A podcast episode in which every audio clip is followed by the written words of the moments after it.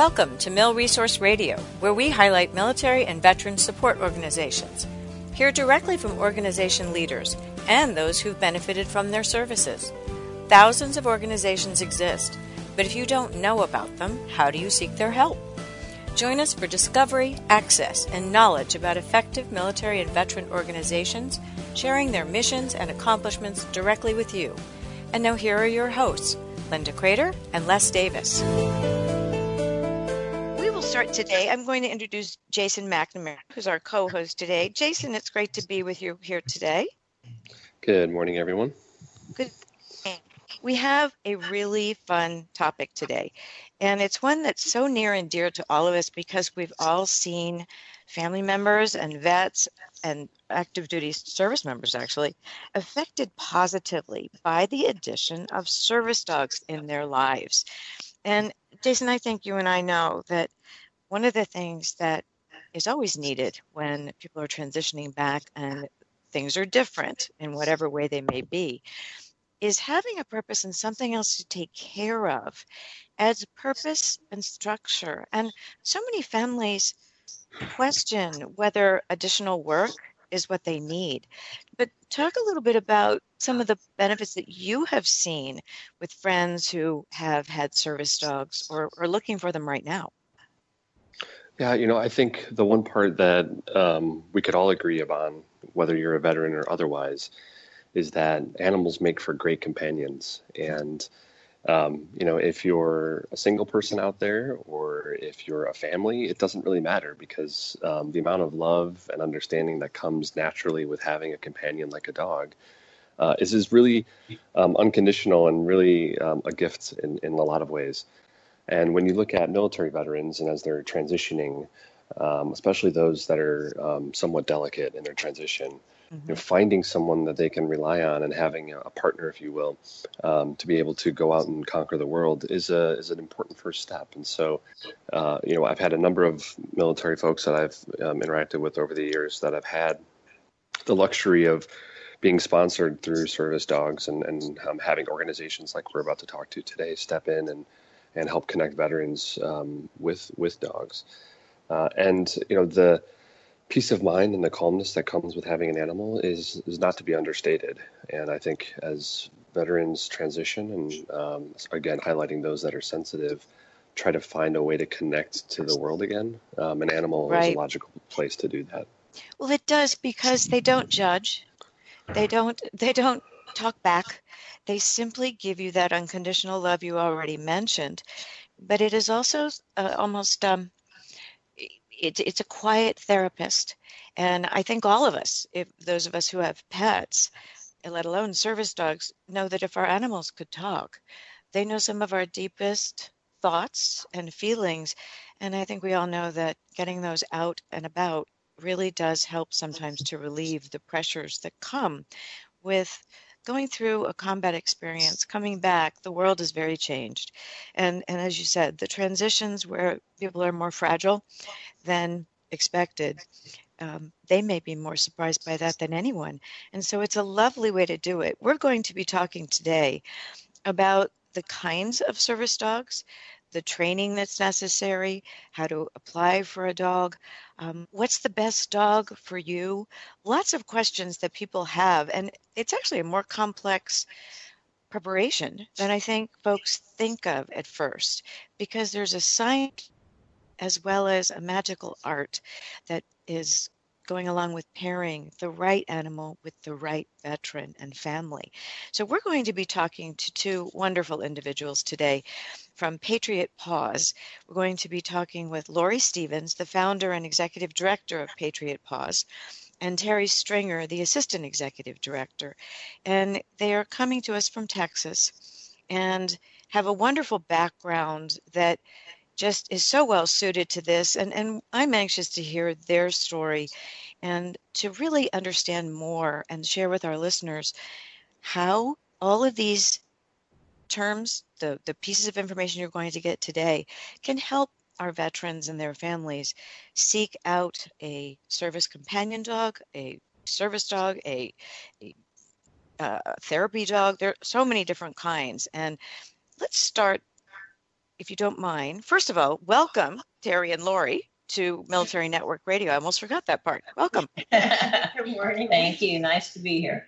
Well, I, I, just keep picturing the picture that you sent me, which had a puppy cart, a wagon full of puppies from your organization. And I picture that, and I think that I've already met you all. So forgive me for that late introduction. But let's talk first about an overview, um, as Jason would say. Let's unpack this a little bit um, and have a current understanding of the value and benefits of service dogs to the veterans. Lori, do you want to take that one? I it's kind of an overwhelming first question because we've been doing this. We've been with Patriot Paws for 11 years, mm-hmm. and some of the things that you just imagine that you know they can help open and close doors and pick up dropped items, but it's the unimaginable things that they've been able to do that even as professional trainers have been training for over 30 years. The dogs still surprise me on things that they can pick up and ways that they can help veterans mm. um, that we can still not always predict or plan for. They're just amazing cr- creatures and have an ability to pick up on things that we don't always plan on but just it's just a cool stories it is and, and there's an empathy factor that comes with dogs in particular.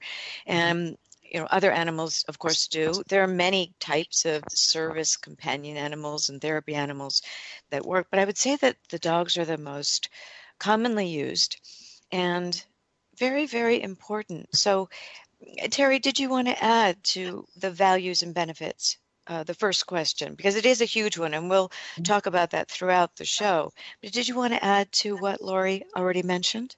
Sure. Well, we already know that dogs are man's best friend mm-hmm. and they do so much for us more than just some of the physical things, the emotional support that we get from the dogs.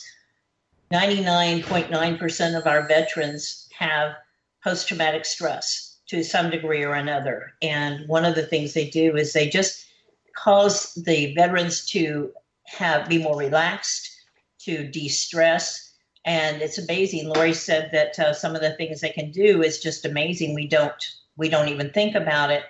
We had a veteran with a dog not that long ago that um, had post traumatic stress badly. Uh, the veteran, not the dog.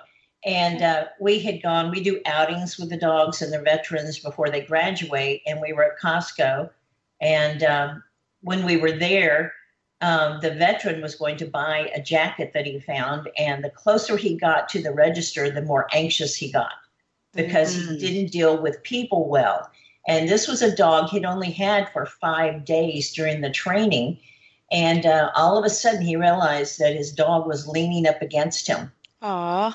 Which, what that did was it refocused the veteran onto the dog and not onto his anxiety. And even knowing his veteran for that short a time, they pick up on the things that uh, the veteran's going through and the chemical changes in the veteran. And they they do things that we we don't teach. It's just a natural instinct because they're bonded with their person. What a wonderful story.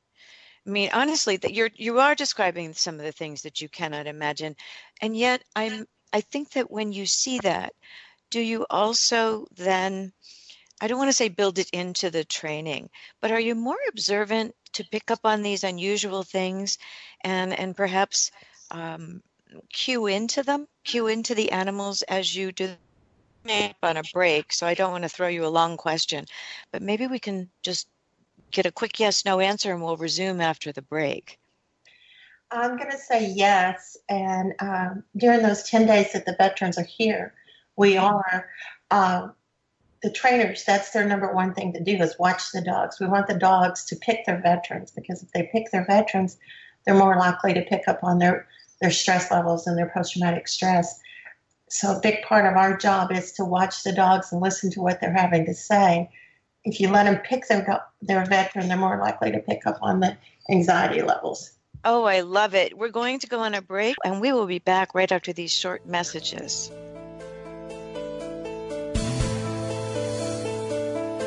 We're Mill Resource Radio, and we'll be back after these short messages.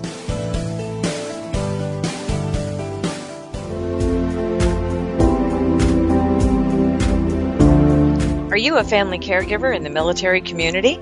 Join us on veterancaregiver.com. In the military and veteran community, there are 5.5 million caregivers of our nation's injured, ill, and wounded. Whether your family member served in World War II or in the most recent Iraq and Afghanistan conflicts there are unique needs of military and veteran caregivers. Navigating any medical system takes skill and help in obtaining good care. Veteran Caregiver has access to a rich network of advocates and organizations to assist you. Find excellent resources, short informative videos, an active Facebook community, and empathetic support. Veteran Caregiver supports those from every service branch and those who served in any conflict. Need information on sandwich caregiving, EFMP, or aging issues? VeteranCaregiver.com provides information and community to those managing busy lives with compassionate care. That's VeteranCaregiver.com. Support for those who care.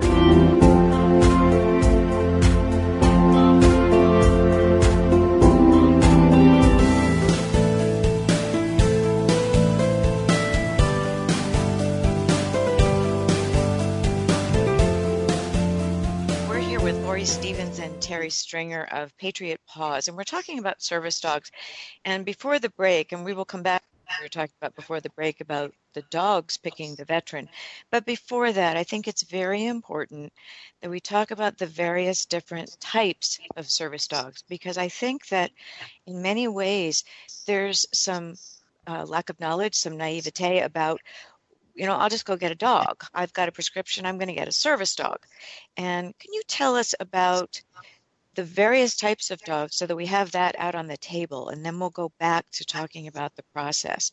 So who would like that question, Lori or Terry? I'll start. Uh, the number one dog, you know, everybody knows what a guide dog is. That's the, a dog that helps the blind. Mm-hmm. And uh, then you go to a hearing dog. Those are dogs specially trained to alert someone with hearing concerns and issues. And then you go to the assistant dogs. Now, assistant dogs can come in in many different categories. Um, they're also, that is what you call a service dog. That dog is trained to assist someone in a minimum of three different tasks that can help them with their daily life, whether it's opening doors, getting help in an emergency, picking up dropped items. There are so many tasks that these dogs can do. So you've got your guide dogs, your hearing dogs, and your service dogs are the three main care dogs that have full public access. They can go anywhere you and I can go. Uh, in the state of Texas, the only two places they're not allowed without permission is someone's private home or a church. I've never been turned away from a church at all, mm-hmm. any of our veterans, but a few private homes, if they have allergies or something to particular dogs, you know, they may request that you leave your dog at home. But these dogs are the fully accredited ones that go each and everywhere you and I can go. Uh, and then Patriot Paws also does what we call we place dogs with uh, district attorney's offices that are working with uh, children that have been mm-hmm. sexually assaulted or abused. And it's so much easier to tell the dog the stories. Now, those dogs do have full public access, and they're usually placed with an officer with a disability but they are in high demand. Then you have what's called a facility dog. A facility dog is a therapy dog that mm-hmm. works mm-hmm. along in a particular location. We've had a few dogs that uh, the veterans have passed away, and we've actually placed them with therapists or something, and that dog goes to work every day in the VA hospitals and works with the other veterans within the location. So facility dogs are trained for that particular location.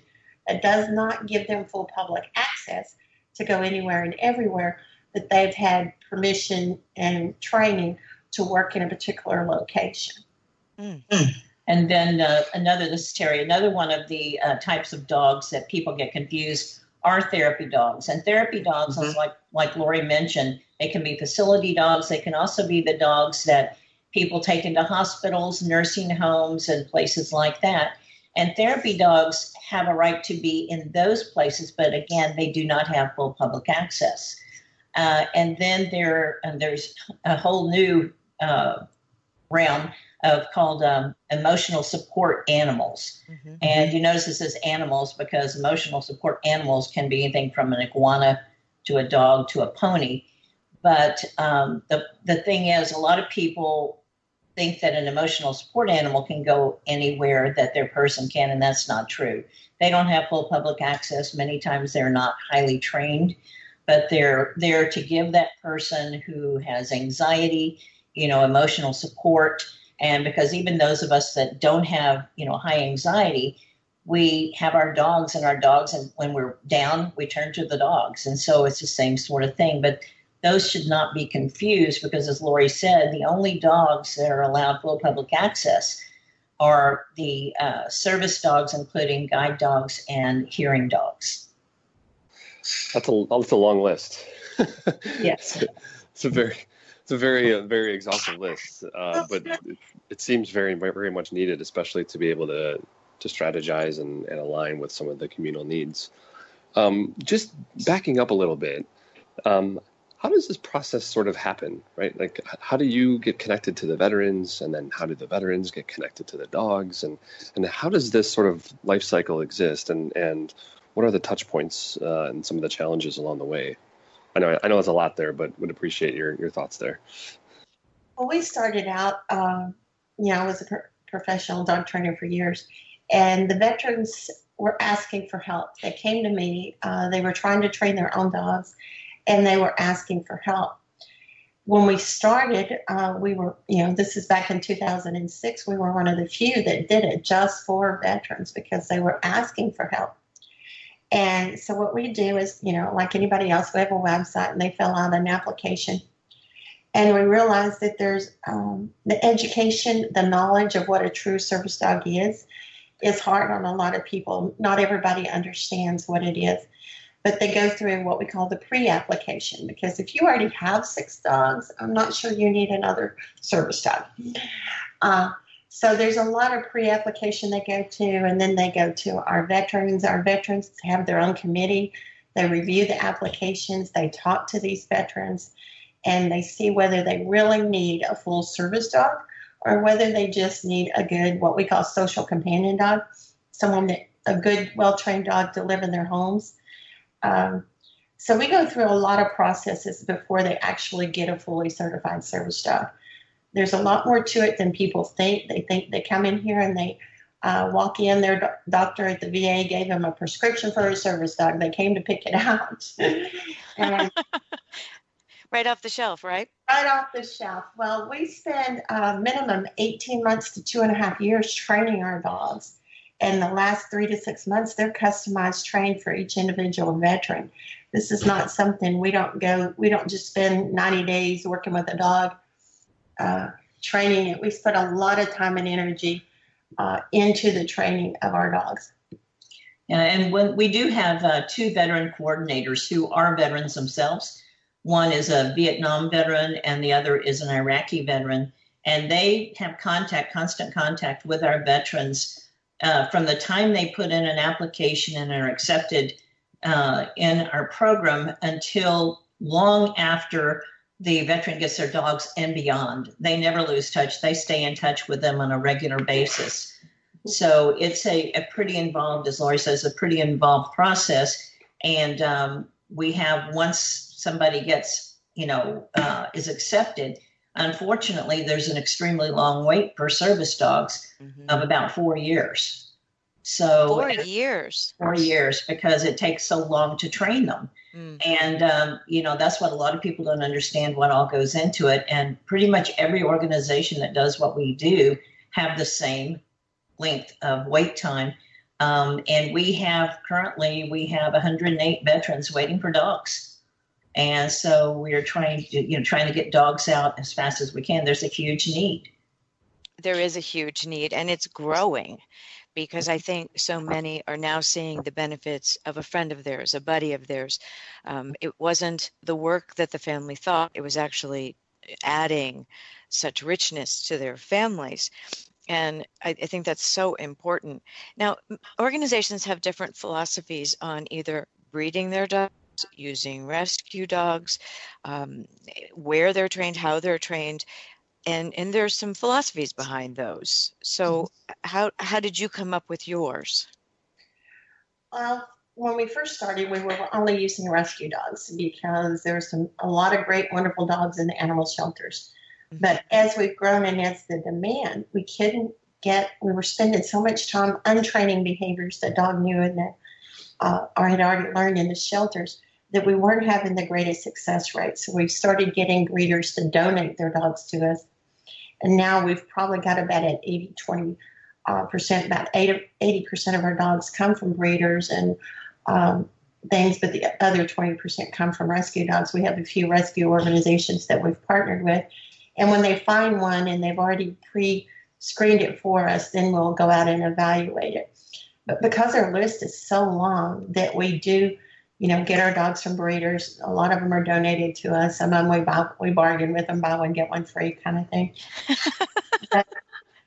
we are a nonprofit, so but we don't want to spend our time breeding dogs. There's too many of them out there in the world. A lot of people. I mean, we don't have any problem. We turn down dogs almost daily because we're a smaller organization. We'll stay under 100 dogs at all times, and but we're working constantly. I mean, we train them for two years, so we've got a lot of time and energy put into these dogs to work with these veterans. We want to know the temperament and personality of our dog before we place it in your home. Uh, I mean, just like Jason's on the line with us, and I've never met Jason, never met his family. So one of the first things that Patriot Paws does is we do an in-home visit. We do a thorough visit because we want to make a good match for you and whether you have the time or the energy. A fully trained service dog is about the mentality of a seven year old child. And Jason, I don't know if you have any other kids, but do you want me to give you a seven year old child that you've never met, high energy, full of mountain climbing kids? Or do you want me to take the time to get to meet your family and get to know you and uh, understand, you know, your daily activity, whether you're a high energy person, you're a low energy person?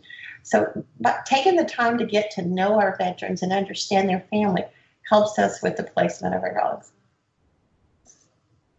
Yeah, I think Jason would opt for not having a seven-year-old with his infant. well, Just say honestly, it. honestly, the, the child in me was like, yeah, yeah, yeah, yeah, yeah, and then the, the adult in me was like, okay, that makes more sense. Don't you hate when that happens? You know, it, it is very interesting though, and, and what you say makes such sense because you do put all this time into training these animals, and to know that you want the success rate to be high. I imagine with this care that you put in, your success rate is very high. Yeah, right now we've run in at about a 62% success rate on all the dogs that come through our program. And that is very high for an industry uh, number of dogs that are actually successful. But our actual placement successful, we're running about a 95, 96% success rate with our veterans that actually keep the dogs and live with the dogs for more than, you know, six months and to two or three, to the lifetime of their dogs. Oh, I love it. I love it. Um, we're going on another break. Time flies. Um, if you'd like to follow along with us as we're talking today, you can go to their website, which is patriotpaws.org pause like the pause, P A W S. And we will be back after a very short break and we will learn more about how the dogs pick their veterans. We'll be right back.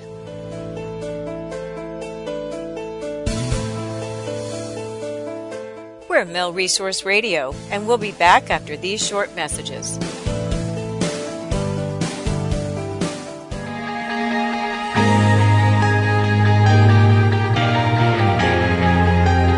Join the millions of women each month who listen to Wise Health for Women Radio. Women are pressed daily to give more, learn more, and be more, often at the expense of mind, body, or spirit. Join us for revitalizing conversations on fresh ways to view your limited time, encouraging new, healthier perspectives.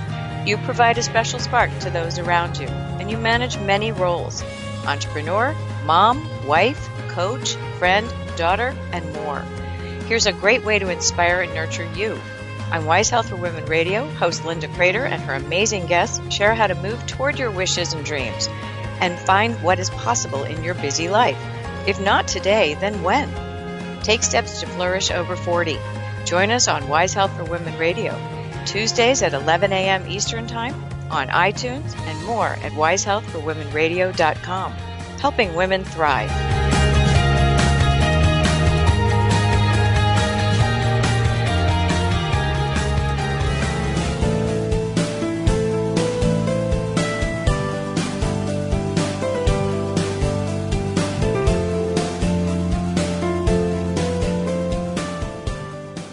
Welcome back, Jason. You had a question? Yeah, I just wanted to, to finish up um, some of the things that we chatted on before the break. Uh, specifically, uh, you had spoke about you know how you get connected to your veterans and sort of the lengthy process um, that veterans get connected with their dogs. Digging a little deeper, what what does that look like when I'm a veteran? You know, I've I've been prescribed a service dog, um, and now I'm I'm reaching out to you. How do you court me as a veteran through that process up until the moment of um, me actually having my companion? I think the hardest thing for uh, any veteran is the waiting list because how would you like to go to the doctor and get a prescription? And they say, here's the medicine that can help you uh, with your concerns, but you have to wait three to four years to get it. Mm-hmm. Uh, it's kind of depressing, I guess, is the, mm-hmm. the, best way to say it. So, what we've done is Patriot Paws has opened our doors to our veterans. We involve them as much as possible in the activity. Into, I mean, we have veterans around here that bathe puppies and, you know, help them acclimate to the dogs beforehand. Um, but then after you go to the veteran community, uh, a committed committee, um, then you'll go uh, onto what we call the pool. And as we see the dogs that are coming up, we say, okay, we have at this next graduation, we're going to have 11 dogs. So we'll pick about half the many veterans to start with because we always take the time to listen to the dogs. When they come in, they come in here for two weeks. Uh, the first day is introduction day, and we watch the first impression these dogs have on each and every veteran. Uh, during that day, you know, they'll get to meet all the dogs that are up for graduation. Now, some of them are alternate dogs. They may not, they may be a little immature to graduate at this time, but we want to see how they interact with veterans.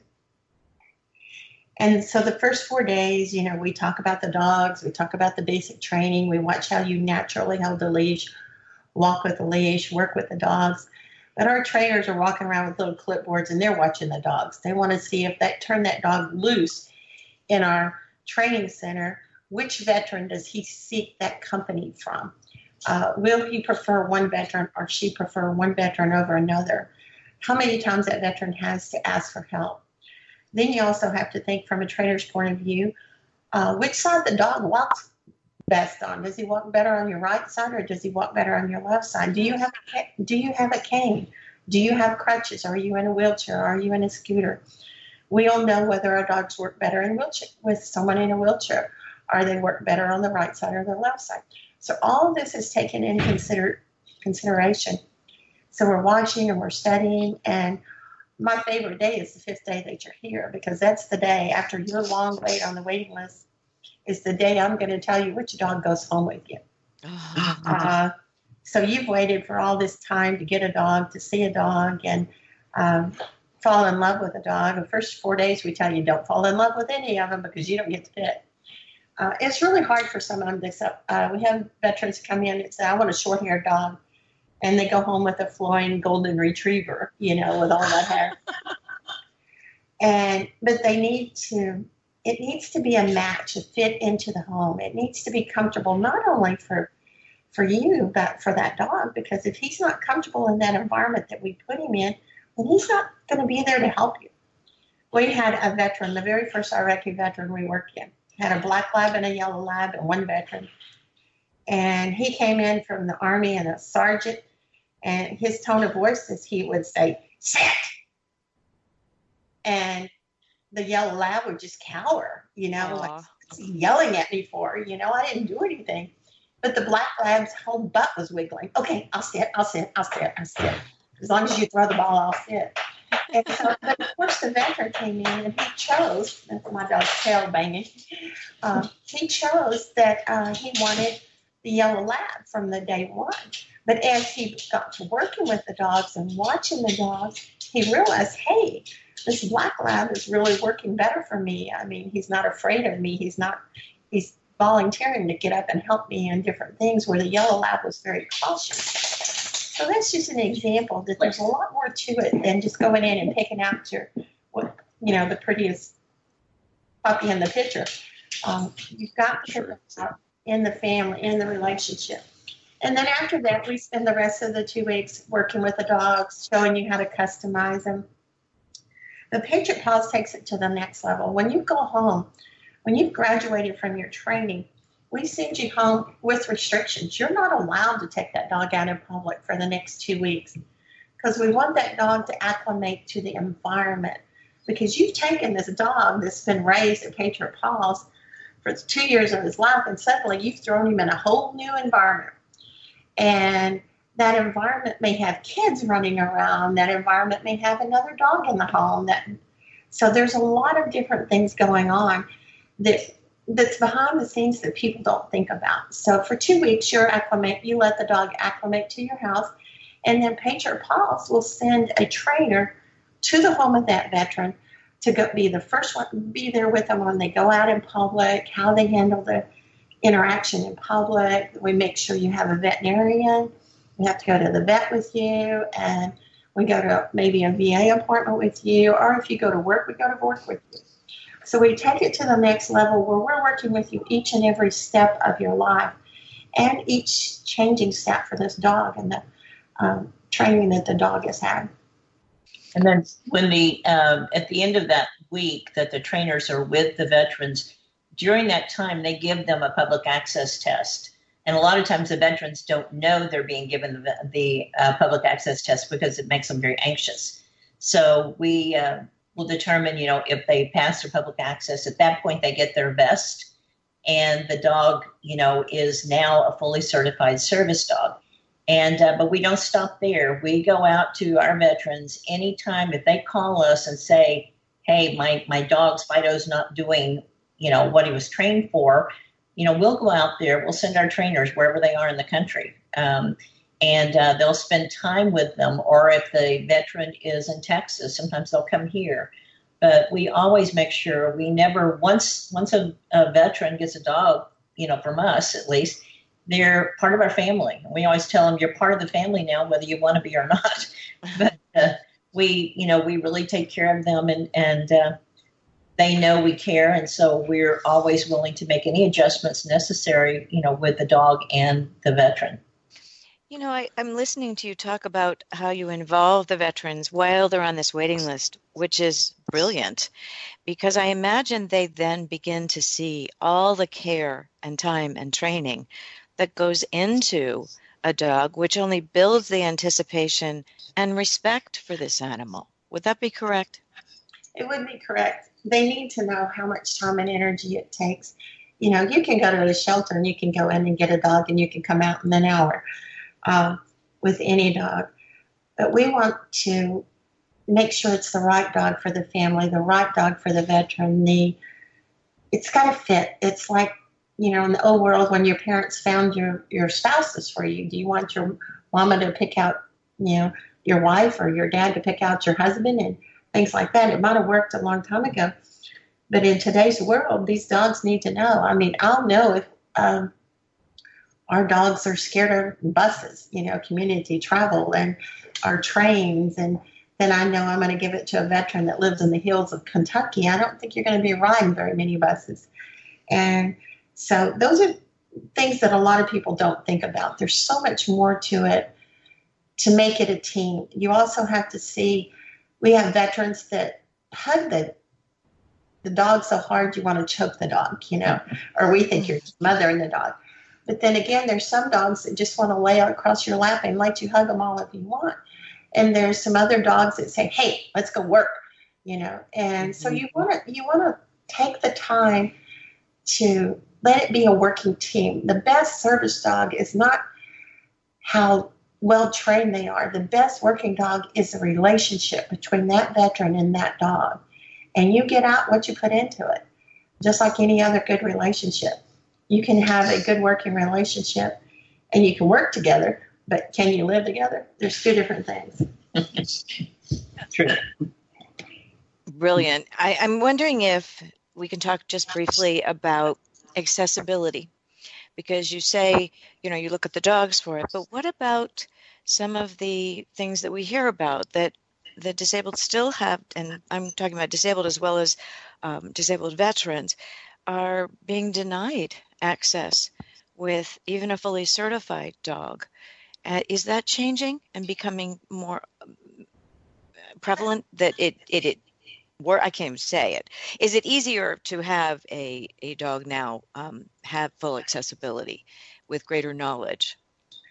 I think the, there's two weaknesses there. Uh, the biggest weakness is if the dog's well trained and marked uh, in a vest and a harness that says service dogs, it, it helps. But you have to learn that in today's world, not all disabilities are visual. Right. Uh, I still have, when I'm out with my dog, I still have them, um, security officers coming up saying you need to leave because you're not blind. No, not all disabilities are visual. And it's one of the cards that we make for the veterans. Uh, just hand them a card and say, all, not all disabilities are visual. Mm-hmm. So that is one of the things. It's lack of education. Some of the things that I see on television that escalated uh, way out of proportion that it should is because they ask a doc- veteran to get out of the store with his dog. Well, first of all, it would have been you do not have to have a vest on your dog, the ADA regulations, but you should. I mean, you really should. It will help the public if you identify your dog as a service dog. Then they'll be less likely to say, "Hey, he's you know he's got a service dog." But you also think about some of these veterans just to get back in public. Their stress mm-hmm. level is way over the top. And then you take their dog in that possibly doesn't have a vest on or doesn't behave like a service dog. And then you get him in public. It's really hard for that person or restaurant owner, store owner to know are you just bringing in a dog or are you bringing, you know, who are you and what are you doing? But you you make another point too, and unfortunately we're coming up to another break. But with a vest, I think it also helps to communicate with those who want to pet your dog. And I'm sure in some cases that's okay. But in many ways, we're always told service dogs are there to work and they're not pets and not to touch them without permission. So, doesn't a vest help all the way around for both the uh, alert to the public as well as the veteran to be able to work with the dog? In the real world, I wish it was that easy. Uh, okay. In, in, the real world, the vest is a magnet. It draws people's attention to them. And we let our veterans, we had one veteran, and I don't know if we have time for this because. Uh, yeah, let's, you know what? Let's just cut this now and we'll save it for right after the break because it's important. That's a very important point you make. We'll be right back after these messages. We're Mill Resource Radio, and we'll be back after these short messages.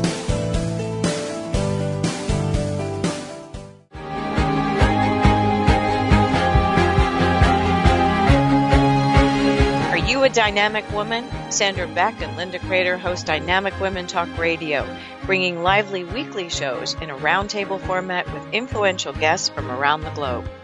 This amazing tribe of diverse and accomplished women share their candid views on topics such as reputation, handling rejection, loyalty, what is sexy, overthinking, blended families, and much more. Discussions are joyful with freedom to address topics from various perspectives with candor, respect, and no judgment. These are the conversations you wish you could have with all your family and friends.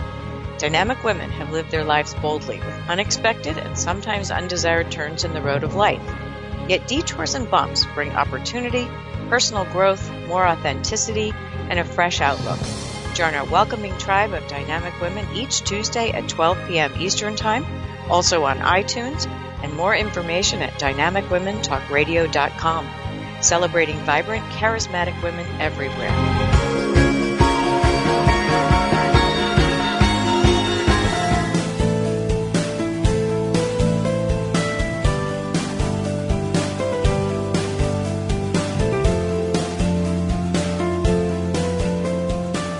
welcome back. We were talking about right before the break that sometimes the service vest does clue people in, but other times you mentioned it acts like a magnet. Can you elaborate on that?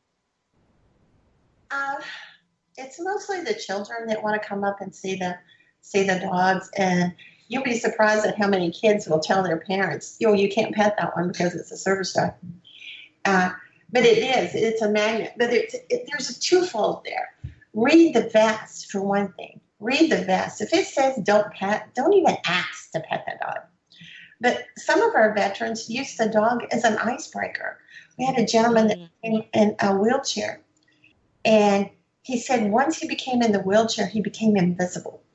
You know, and I don't know if how you were raised, but I was raised you don't stare at somebody with a disability, you just go on. And so people got where they would not only not stare at him, but they wouldn't look at him. Aww. And he felt like he became invisible. So his vest says, please ask the pet, because yes, his dog was working. But the first outing that we took him, we were working at a, a hardware store here in town. And I was Bluetooth training him because the dog had a tendency to do whatever I wanted the dog to do if I said a cue. So I was talking to the veteran through the phone, and I would tell him, okay, sit down. He went around a corner out of the side. And then all of a sudden, I get this big sound. Hey, Lori, guess what? I said, what? He said, she actually talked to me. Uh, he wasn't invisible anymore. The lady asked him about his dog and how the dog was helping him. And he will go out in public again because people will talk to him. He's not invisible. So take the time to respect the vest first and foremost, but read the vest. You know, I've got some dysfunctional veterans that will put dysfunctional veteran back off on their vest. And then I actually had one younger veteran to put a little bitty patch on the side of his vest that said chick magnet. so my first thing is respect the vest, but take the time to read the vest. Uh, and uh, if it says don't pet, don't pet. Um, if it says ask to pet, that's an opening for the door. We have a lot of different dogs out here. I mean, everybody loves a gorgeous, you know, Labrador. But then if you're working with a standard poodle or we've got some very unique mutts, uh, there's nothing better than a good old mutt. Uh, we've done the same thing. We've tried to train German Shepherds. We've tried to train, train pit mixes. Shelters are just full of pit mixes. Uh, for strength, you know, you want them to actually help with balance, bracing, pulling wheelchairs, mm-hmm. but they're not always public accepted. Um, if you get on an elevator with a gorgeous little yellow Labrador, and everybody smiles and grins at you. But if you get on the elevator with a pit bull, uh, they they some of them will get off. They don't want to be in a confined area with that. So that, that oh, so sorry. so it, yeah, go ahead, Jason. I'm sorry.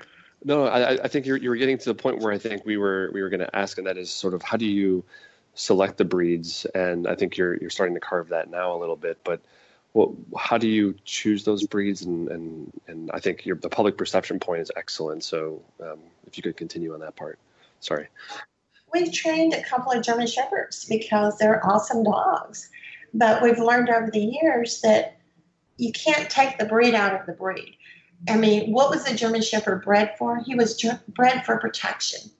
And uh, we've had a couple of shepherds that we were training, and when you're injured or you're hurt and you call an ambulance driver, then your adrenaline's already going up, and their natural instinct is to protect you. They've actually got between the ambulance driver and the veteran. Mm-hmm. And uh, so, you know, it's hard for us not to pick German Shepherds, but some of them are just not going to work out for us. For Patriot Paws, our primary goal was to train dogs for mobilely disabled American soldiers.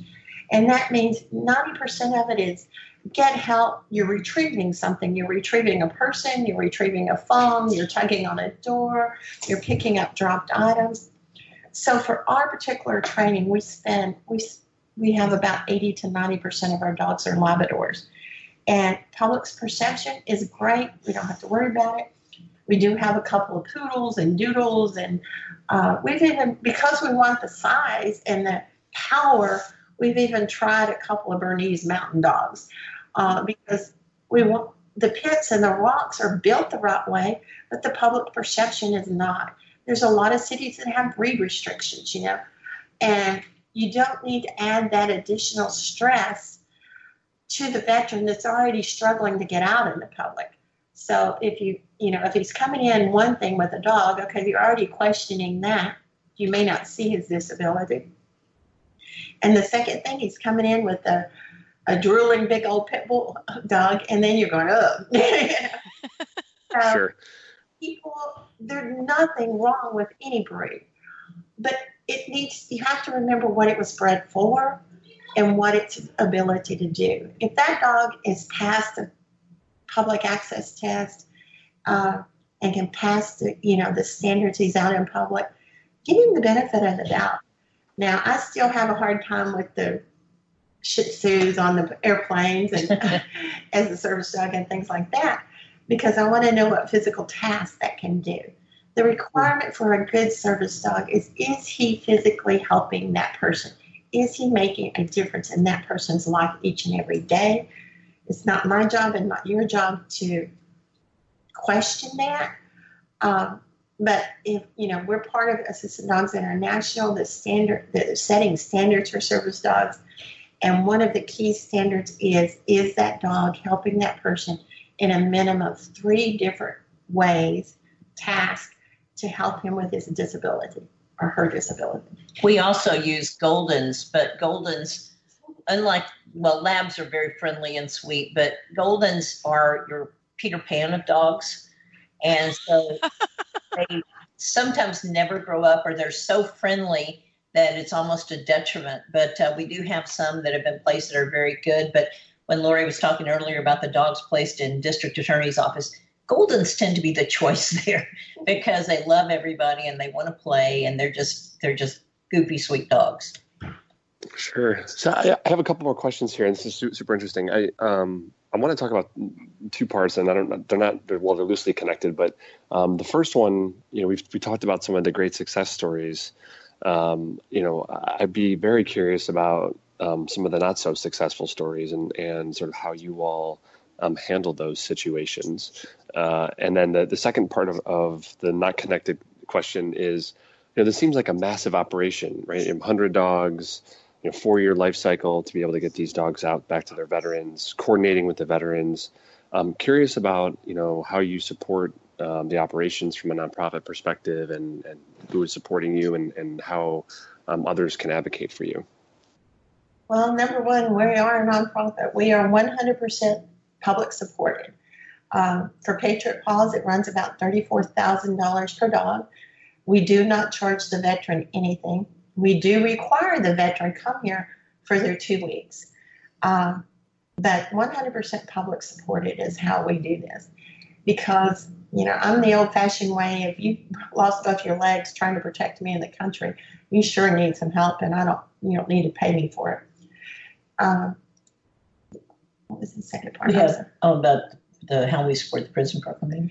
Uh, our training, because of our training is so intensive, and to keep our costs down, we've partnered with Texas Department of Criminal Justice.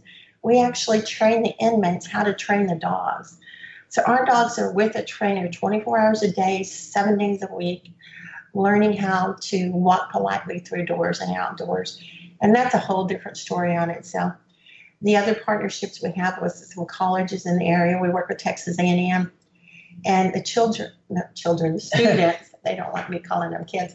The students uh, actually socialize our dogs for us. So they'll go into prison for three to four months, oh, and then they'll go into a puppy raiser home for socialization for three to four months, and then back to prison for three to four months, or in the hands of one of our professional trainers. So there's a lot more to it than people just think, you know, I want to go to Walmart and pick me up a dog. Yeah. It's a rotation, so that throughout their entire training, they rotate between prison and puppy raisers and so forth to get them as much exposure to different things as they can. They can't stay in prison full time because prison, if they're in prison for long periods of times, they they get uh, isolated and they mm-hmm. they get uh, you know to where they they don't see the same things they do when they're out in the real world. So they have to have a, a good mix of both. They get institutionalized. And then to answer your other question, is it for everybody? No, it is not for everybody. Again, a service dog is work. The dog is there to help you, to assist you. It's not to do it for you. And you have to work together as a team. It's like we talked about earlier, it's like you having a seven year old child in your house. And are you willing to work as a team? Some veterans we don't are not successful. We have a veteran uh, just here recently that had three kids that his wife took care of. And when he went home with the dog, he, he we didn't go by the rules and regulations that they needed to go, and the dog became a family pet. Um, mm. I spent $34,000 on this dog and the training on it. I don't want it to end up in your backyard chasing the squirrels. I want it to be there to help. We've had tremendous success, but yes, we will pull the dog back if it's not um, the perfect dog for the family. We had a young gentleman. All of our dogs are taught that the kennels is their room, it's their place, it's their bedroom, their safety net. Refused to ever buy a kennel for his dog. So he had a two year old daughter. The dog's asleep on the floor. She runs across the floor and flops on the dog's belly, who is sound asleep. Mm-hmm. And the mm-hmm. dog wakes up and goes, Arr! you know, and uh, I pull the dog. Would I give the uh, veteran another dog? No if you're not going to go by the rules and you're not going to follow and put the dog as it's, it's as much a safety thing as for, for the dog as it was for the kid. I mean, if a two year old come running and jumped on my belly at today's my age, then I might growl at you too. But uh, it wasn't the dog's fault. You know, he would I thought he had never bit a dog when he was anybody when he was awake. No, but I had to flunk that dog out of our program because on his records he snapped at a child. So mm-hmm. they're not all successful. You have to go by the rules. You have to follow directions just like you would anything else. I have literally seen it them save so many veterans' lives that I can't even in an hour I couldn't tell. Probably in a week I couldn't tell you all the stories. But, no, but thank you for telling us these stories. And let's make sure that our listeners know how to reach you. And can you share your URL again? Again, Lori Stevens, Executive Director of Patriot. URL. The URL. I'm sorry. The uh, the link to go find out more information about Patriot Paws. Okay, it's www.patriotpawservicedogs.org. O-R-G. I think you can get to it just at patriotpaws.org because that's where I have gone as well. Okay, because there are some. You can Google it that other way. But, you know, I thank you so much for sharing the details of this. I think it's so important. As you said, someone can't come in with a prescription and pluck a dog off. But it sounds as though the process itself is as therapeutic and helpful to readying the family and the veteran for the dog and and watching out for both the dog and the veteran and making that relationship count, working as a team does make a difference every single day. Thank you for spending your time and expertise with us today. We are delighted to have had you. Thank you for the opportunity. Thank you. You're so very welcome. Thank you for listening to Mill Resource Radio. For more information, go to millresourceradio.com.